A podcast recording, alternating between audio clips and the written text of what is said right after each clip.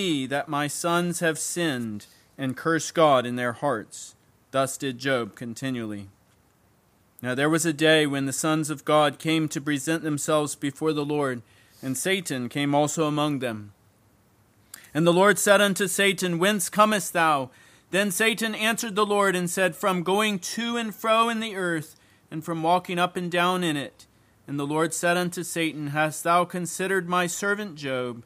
That there is none like him in the earth, a perfect and an upright man, one that feareth God and escheweth evil. Then Satan answered the Lord and said, Doth Job fear God for naught? Hast thou not made an hedge about him and about his house and about all that he hath on every side? Thou hast blessed the work of his hands, and his substance is increased in the land. But put forth thine hand now and touch all that he hath, and he will curse thee to thy face. And the Lord said unto Satan, Behold, all that he hath is in thy power, only upon himself put not forth thine hand. So Satan went forth from the presence of the Lord. When there was a day when his sons and his daughters were eating and drinking wine in their eldest brother's house, and there came a messenger unto Job, and said, The oxen were plowing, and the asses feeding beside them. And the Sabeans fell upon them and took them away. Yea, they have slain the servants with the edge of the sword. And I only am escaped alone to tell thee. While he was yet speaking, there came also another, and said, The fire of God is fallen from heaven, and hath burned up the sheep and the servants, and has consumed them. And I only am escaped alone to tell thee. While he was yet speaking, there came also another and said, The Chaldeans made out three bands, and fell upon the camels, and have carried them away, yea, and slain the servants with the edge of the sword, and I only am escaped alone to tell thee. While he was yet speaking, there came also another, and said, Thy sons and thy daughters were eating and drinking wine in their eldest brother's house. And behold, there came a great wind from the wilderness, and smote the four corners of the house, and it fell upon the young men, and they are dead, and I only am escaped alone to tell thee. Then Job arose and rent his mantle and shaved his head and fell down upon the ground and worshipped and said, Naked came I out of my mother's womb, and naked shall I return thither. The Lord gave, and the Lord hath taken away. Blessed be the name of the Lord. In all this Job sinned not, nor charged God foolishly. You may be seated. Let's pray together. Father, thank you for this word from the book of Job. We pray that you would open our understanding. Lord, help us to learn from Job how to worship. Lord, give us understanding and give us your light that we might worship with Job. In Jesus' name, amen. amen. Why do you worship God? Why? Is it because it is pleasurable? Is it because it's enjoyable? Is it because of the many things that He has done for you? Or because of the many things that He has given you? These are all good things and should be involved in our worship. We should enjoy worship. We should take delight and pleasure in worship. We should praise God for what He has done for us and what He has given to us. But there is a deeper motive that should run like a mighty river, like an undercurrent in our worship. And that is that God deserves to be worshiped because of who He is. We should worship God first and foremost, not because of what He gives us, but because of who He is. We should worship God because He is worthy of worship and praise. So, Satan's question here in verse 9 Doth Job fear God for naught? is an important question, not exalting the devil, but we need to understand why did Job fear God. Job is a great example for us. His life was full of worship. Even when life crashed in around him and all was overwhelming him, and he was hurting more than he could express. He worshiped God, as we shall see today. It is my prayer that this message will inspire in every believer a heart of worship for the glory of our sovereign God. And that those who do not worship or worship simply for the wrong reasons would be awakened to the reality of the emptiness of worship, which falls short of God's glory. So let's dive into Job chapter 1. The first five verses are a sweet story or a sweet, a beautiful story. We see, first of all, verse 1, we see Job's blameless conduct. Job was a godly man. He was a man who was perfect and upright, feared God, and eschewed or shunned, avoided evil. He was a man who sought to honor and fear God in all he did. So this was a godly man. We see Job's blameless conduct. We heard last week about a godly elder being blameless, and Job is blameless here. He's perfect and upright, not meaning he's sinless, but he's blameless. He's, he's an exemplary character, an exemplary godly man. Job was also a man with a comfortable situation. We see that in verses 2 and 3.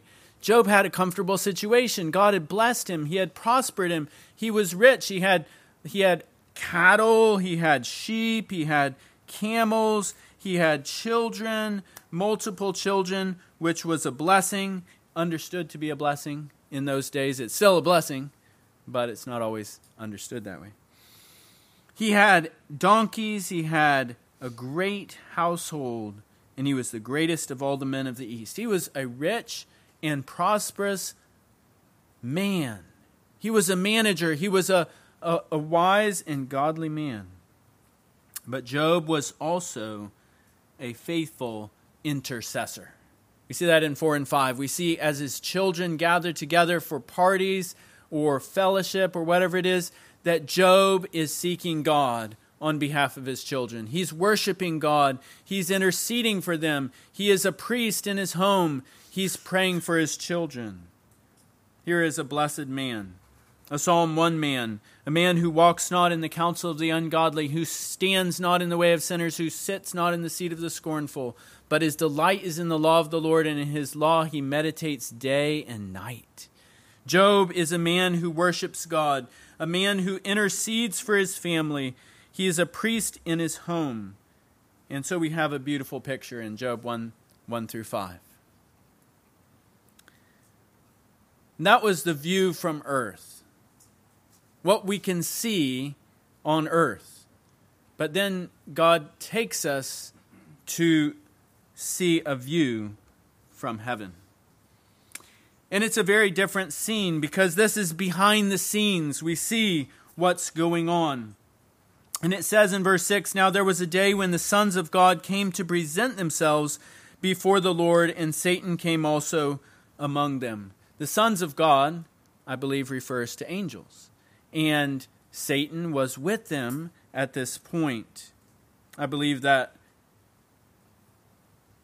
I could be wrong, but I believe that before Christ died on the cross and rose again, that Satan had access to heaven. But Christ does mention later on that I beheld Satan as lightning cast out of heaven.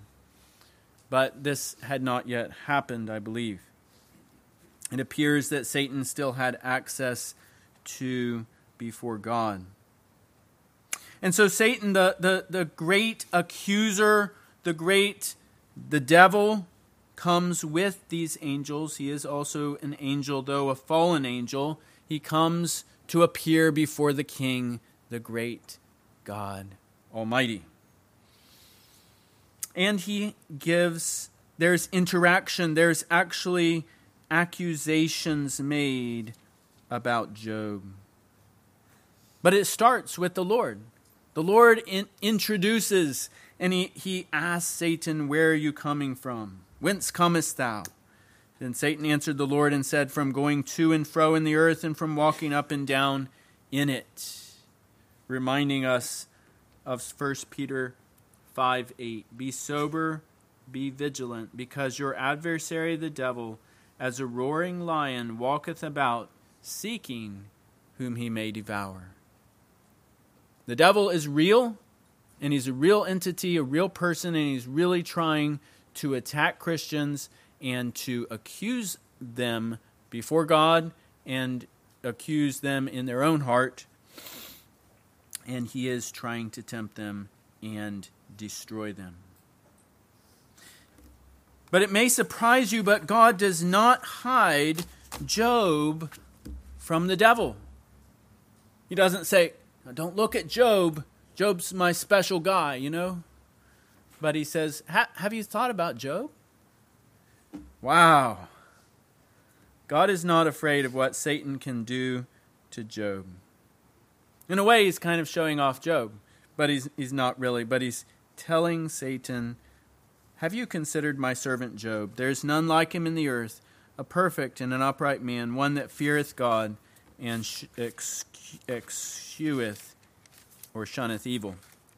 Then Satan answered the Lord and said, Doth Job fear God for naught? Satan's accusation is, is summarized in his question Does Job fear God for nothing?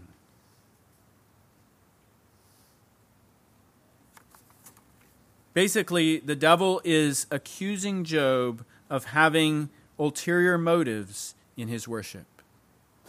He's saying that in verse 10 Hast thou not made an hedge about him and about his house and about all that he hath on every side? Haven't you just put protection and blessing and, and kept him and done all this? Now hast blessed the work of his hands, and his substance is increased in the land. You have just done all of this blessing. That's why he's worshiping you. Of course, people would worship you if you did that. That's what the devil is saying. The devil is pointing at the motives of Job's worship. Why did Job fear God? That's the question. Why? Was it for the comforts and the pleasures of this life? Was it for the protection that God provided, that hedge about him on every side? Was it for the blessing of the work of his hands and the substance being increased in the earth? Was it for that? Was the devil right? So many do fear God for these reasons, right? So many in our day, if they fear God, profess to fear God, they they fear him or profess to fear him for, we could say, mercenary motives. To get something Maybe they go to church to get something for themselves. Or maybe they read the Bible to get something for themselves. It's the kind of if you do this, then I'll do this.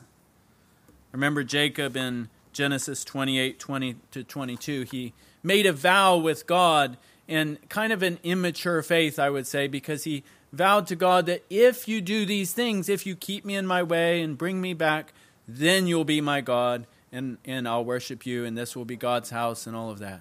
We see some immaturity in his faith. He's still learning and growing in his faith. But it's the idea of if you do this, then I'll do this. We should worship God no matter what, right? Now, Jacob, we can understand Many today have what we could consider a Santa Claus God. Give me God. Looking at what He can give me and how He can do for me. True faith fears God for His own sake, for who He is, and not just what He gives. We are to be thankful for what God gives us. Definitely. But if that is the only reason we fear God, what will happen when He does not give us what we want or what we think we need? We need a balance of perspective. And this balance of perspective is seen in the scriptures. David says in Psalm 18:3, "I will call upon the Lord who is worthy to be praised, so shall I be saved from mine enemies." God is the God who saves his people from their enemies. He later in the same psalm, verse 46, the Lord lives, and blessed be my rock, and let the God of my salvation be exalted. So we do praise God for what he does for us. Amen. We do praise God for his salvation. We exalt him for his salvation. Yet we see Job, and even we see David in his life going through many different trials. He even loses the kingdom for a while, and he's wandering out in the wilderness as his son is pursuing him for his life. And David says in Psalm 34:19, "Many are the afflictions of the righteous. But the Lord delivereth him out of them all. Amen. So we see that balance, and we need to have that balance in our minds of the reality of both affliction and deliverance in the lot of the righteous. There is affliction, there is suffering, there is pain, there is trials, but yet there is deliverance. Sometimes it is the deliverance of taking away the trial. Other times, the deliverance of bringing us through the trial. Other times, the deliverance is yet waiting to come in the time when we are with Christ. In the case of some whom God brings through that river of death. And all of us will go through that one day. Both affliction and deliverance are realities in a believer's life. God allows afflictions, many sometimes, but he also brings deliverance. The devil's assertion here is this. In verse 11, he says, But put forth thine hand now and touch all that he hath, and he will curse thee to thy face. So the devil's accusation is this if you take away what you've given him, all this stuff, that's why he's worshiping you. So if you take it away, he's just going to curse you. Well, was the devil right? What an assertion and an accusation. Satan is basically saying that Job's faith is not real, that his faith is false, and it won't stand the test. So, what does God do? God gives Satan permission to tempt or test Job. To take what he has, and he takes it all. He takes the, the animals, the, the oxen, the asses, the, the camels, and even his children, all of his things. We need to understand the sovereignty of God here, that God is in control, that God is the one who can permit these things to happen. He's not the author of evil, but he's in control and he does overrule it. Job loses it all. He basically loses his entire savings, his entire bank account is in those animals. And that's his wealth and his future, his security, and his livelihood. And so Job is bankrupt. He's broke. He has nothing. And Job responds to his loss. Does Job curse God to his face? Verse 20 No, he does not. Job arose and rent his mantle and shaved his head and fell down upon the ground. So Job mourns, right? And that's a natural expression of what we would expect when someone has this great loss. But then it says, and worshiped. Think of it. Job, in the midst of all of this, yet he has time for worship. He has a heart for worship. Job bows before the King of heaven and worships the God who gave and the God who took away. Job recognizes God's sovereign right over all that he had. He recognized the hand of God. He doesn't say, God gave and the devil took away. But instead, he says, The Lord gave, and the Lord hath taken away. He recognized God's sovereignty, that God did it, and that God had a right to do it. And he says, Blessed be the name of the Lord. This is worship. This is not a natural response. Mourning is a natural response, but worship in the midst of pain and suffering is not a natural response. And in all of this, Job sinned not, nor charged God foolishly. He didn't get angry and accuse God. He didn't become bitter. He didn't curse God to his face like he was accused that he would do. He didn't do it. Well, chapter 2 continues the saga, and in chapter 2 we see Satan's second accusation as the devil comes again to present himself before the Lord. And of course, showing clearly these, these interactions show that the inferiority of the devil to, Christ, to God. That God is the king and the devil is a creature. He's not an equal. It's not like the powers of good and evil, but this is a created being giving account to his maker. So there's an interaction of the devil and God, and Satan contends here as God again presents Job before him, and he says he still holds fast his integrity in verse 3 and though thou movest me against him to destroy him without cause. And Satan answered the Lord and said, Skin for skin, yea, all that a man hath will he give for his life.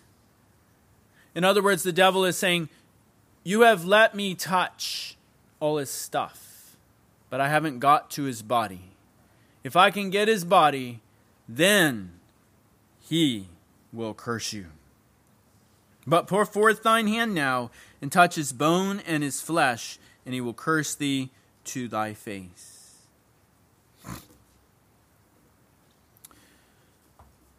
Satan contends that God, if God will allow him to touch Job's body, he will curse him to his face. And God gives him permission. He gives him permission to bring affliction to his body, but he says, save his life. Don't take his life. And the devil smites Job with sore boils, these sores all over his body, from the sole of his foot to his top of his head. These horrible, pussy sores that are painful, probably itching and infected. And he's sitting there in the midst of the ashes, scraping himself with this pottery, this broken pottery. Job is at the bottom of the barrel. He's down at the in the depths. And even his wife, who you would imagine is supporting him, I'm sure, at times and encouraging him, we would hope, but his wife fails him at this. And his wife says, Do you still retain your integrity? Basically, the idea of his perfectness or his uprightness, his blamelessness, his godliness, his fear of God. Do you still retain that? Let it go. Curse God and die. We don't understand exactly what this came out of. Maybe the frustration of losing her children, maybe the frustration and bitterness from losing all the comforts and pleasures and riches that they had but there is coming out of his wife this call to curse God and die. Basically, what the devil had told God that he that Job would do, he will curse you to your face. So does Job listen to his wife? Adam did. But Job didn't. Job says, Verse 10 But he said unto her, Thou speakest as one of the foolish women speaketh. What? Shall we receive good at the hand of God, and shall we not receive evil? In all this did not Job sin with his lips. Job recognized the the emptiness of the counsel of his wife. He recognized that she was, she was not thinking clearly. And he recognized something important that we should welcome what God gives us, whether it's good or whether it's bad in our perspective. The idea of evil isn't like moral evil, but he's talking about calamity, distress, trouble, anguish, and trials. He's saying we should welcome what God gives us, whatever it is. And so, in all of this, Job didn't sin with his lips. He didn't curse God and die. He didn't curse God to his face. But Job had a submissive heart in the midst of his trial. He recognized God's sovereignty in all of this, that God was in control, and that God knew what he was doing, and that he had a wise plan. And he recognized God's good purpose, and he was determined to worship God no matter the circumstances. So we see in, in chapter 1 and chapter 2 Job's heart of worship, his fear of God coming through, and his rejection of bitterness, anger, frustration with God, and accusation of God. This could be epitomized in Job 13 15 when Job says, Though he slay me, yet will I trust him. Amen. In other words, no matter what God does, I'm going to trust him and worship him and fear him. So the question for us is Did Job fear God for naught? No. Did Job fear God for, for naught? In the sense of what the devil is asking, did Job fear God for nothing? In a sense, he was willing to fear God whether he took away everything or not. Why did Job worship God? For the things that God gave, for the stuff that he gave, for his kids. Job, Job's worship had a deeper motive because he still worships when all is gone. Wow. How would we do if we were Job? How about his own health? when Job's health is all gone and his wife is, is basically turned against him and his faith, there he is. What does he do? He still worships God. He refuses to renounce God. He refuses to curse God. He recognizes that God is good in hard times as well as good times, that God is wisely and lovingly in control. He's the sovereign king over the universe. So, my question for you tonight is why do you worship God? Why do you worship God? Is it for the things that He gives you? Is it for the family He's given you? Maybe for the health, or maybe the comforts and the money in the bank, or whatever it might be? Or will you worship God if He takes it all away? Will you worship God if He puts a blight on all of your pleasures? If you can't, and if you won't, then maybe those things are your true gods.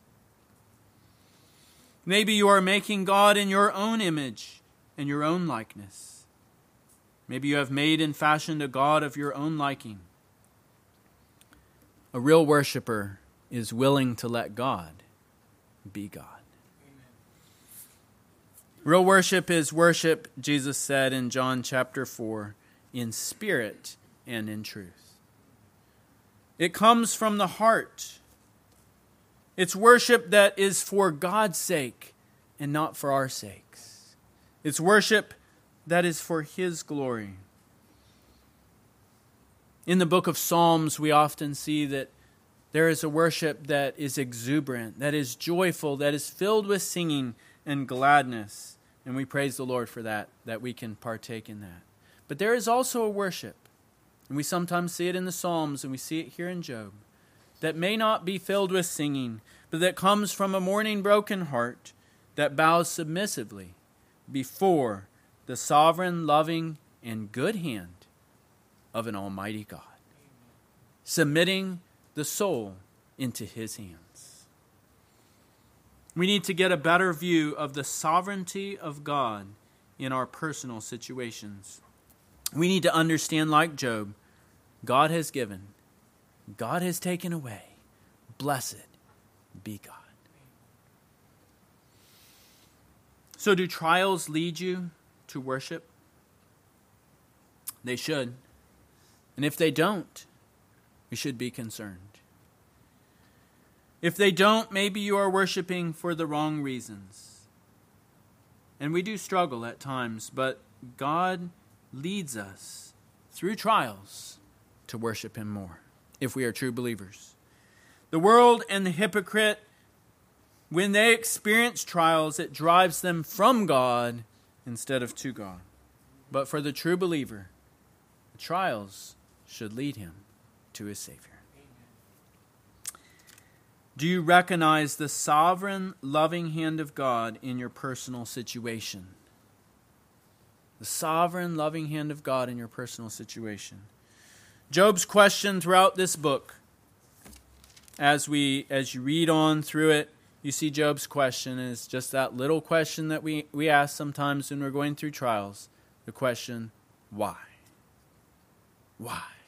Why didn't I just die? You know, when I was in the womb. That's what Job starts out with. So a lot of why. We are often tempted with that same question. But Job never quite gets an answer from God on exactly why. He doesn't get that view that we get from heaven looking at the angels and the devil and God and the whole interaction. He just knows what we see on earth. Unless God revealed it to him later, we don't know. But God did give Job a view a view of his power, of his glory, of his sovereignty, of his greatness, of his majesty, and of his wisdom. You see that in Job 38 to 41. God just says, Where were you when I did all this stuff? And Job's like, reminded of his creatureliness. And God shows Job that he's the wisest, he's the one in control, and he made it all. And he has no accidents, no oops, no slip ups, no failures. And Job's response in chapter 40, verse 4.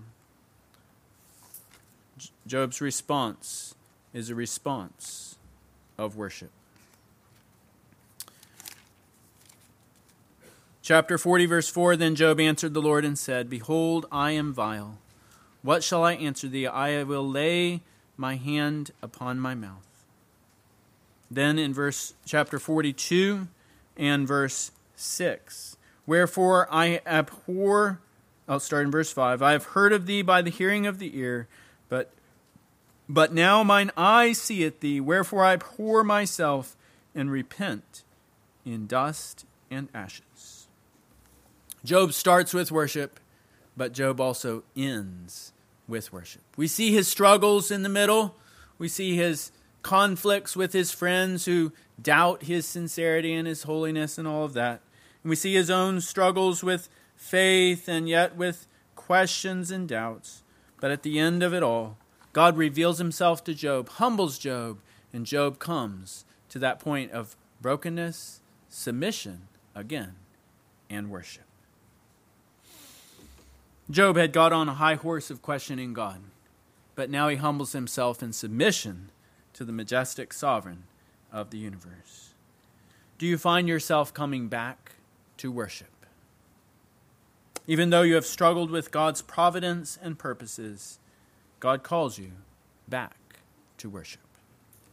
We need a fresh view of the sovereign God on the throne of the universe. Like Revelation 4 says, Behold, a throne was set in heaven, and one sat on the throne. Who is on the throne of your life? Are you desperately trying to maintain order and keep everything in control? Or are you resting in the fact that one sits on the throne? In the midst of the sins and sufferings of God's people, Revelations talks about that. Revelation does. In the midst of the terrors and tumults of the nations, you see the throne. It's over all. And on that throne, the king is ruling, and he's sovereign over it all. Or we could look at another illustration as Matthew 14 has it as the winds and the waves increase and threaten to capsize the little boat of our lives. Like the disciples on that Sea of Galilee on that stormy night as they were in the midst of the storm. And God gave them a glimpse of the Lord Jesus out there walking on the sea. You know, when I think of Jesus walking on the water, I think of this still, calm water and Him just walking on it. It seems kind of like it would work. But it wasn't like that. It was crashing, crazy waves of the sea, wind and storm, and the, wind, the water going up and down, and the disciples couldn't hardly keep up. Keep the water out of the boat. And they see Jesus walking on the water, walking on the storm, calmly in control of it all the king over the waves. And when they cry out, he says, It is I, be not afraid. This calm statement in the midst of this terrible storm, in the midst of this, this unbelievable, terrifying event. And this is truly the ruler of the waves. So, what was their response when Christ comes to them into the boat? It says that they worshiped.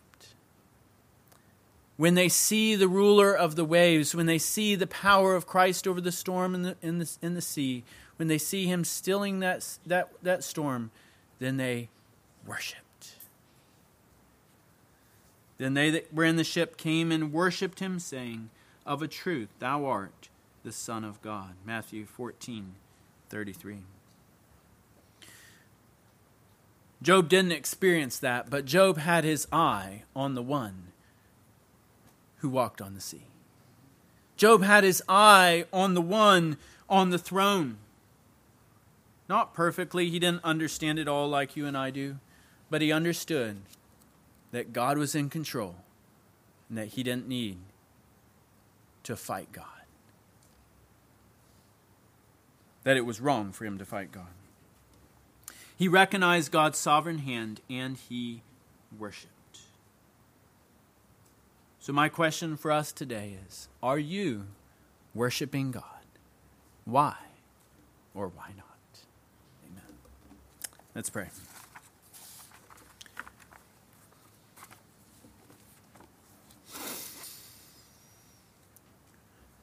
Father in heaven, we praise you. We thank you for this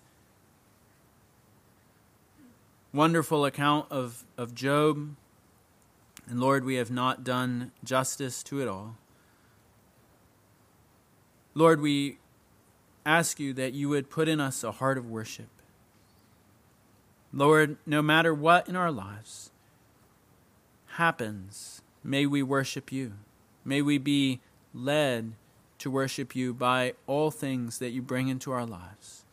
Lord, that you would get the glory and the honor and the praise that you deserve from our lives, that we would not withhold the worship that you deserve.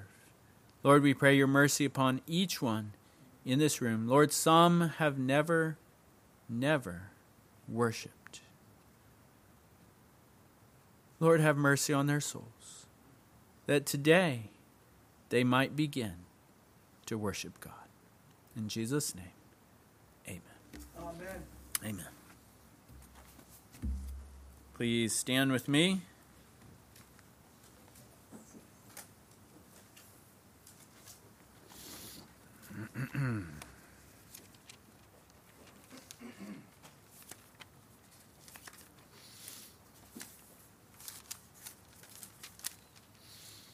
Now the God of peace that brought again from the dead our Lord Jesus, that great shepherd of the sheep, through the blood of the everlasting covenant, make you perfect in every good work to do his will, working in you that which is well pleasing in his sight, through Jesus Christ, to whom be glory forever and ever.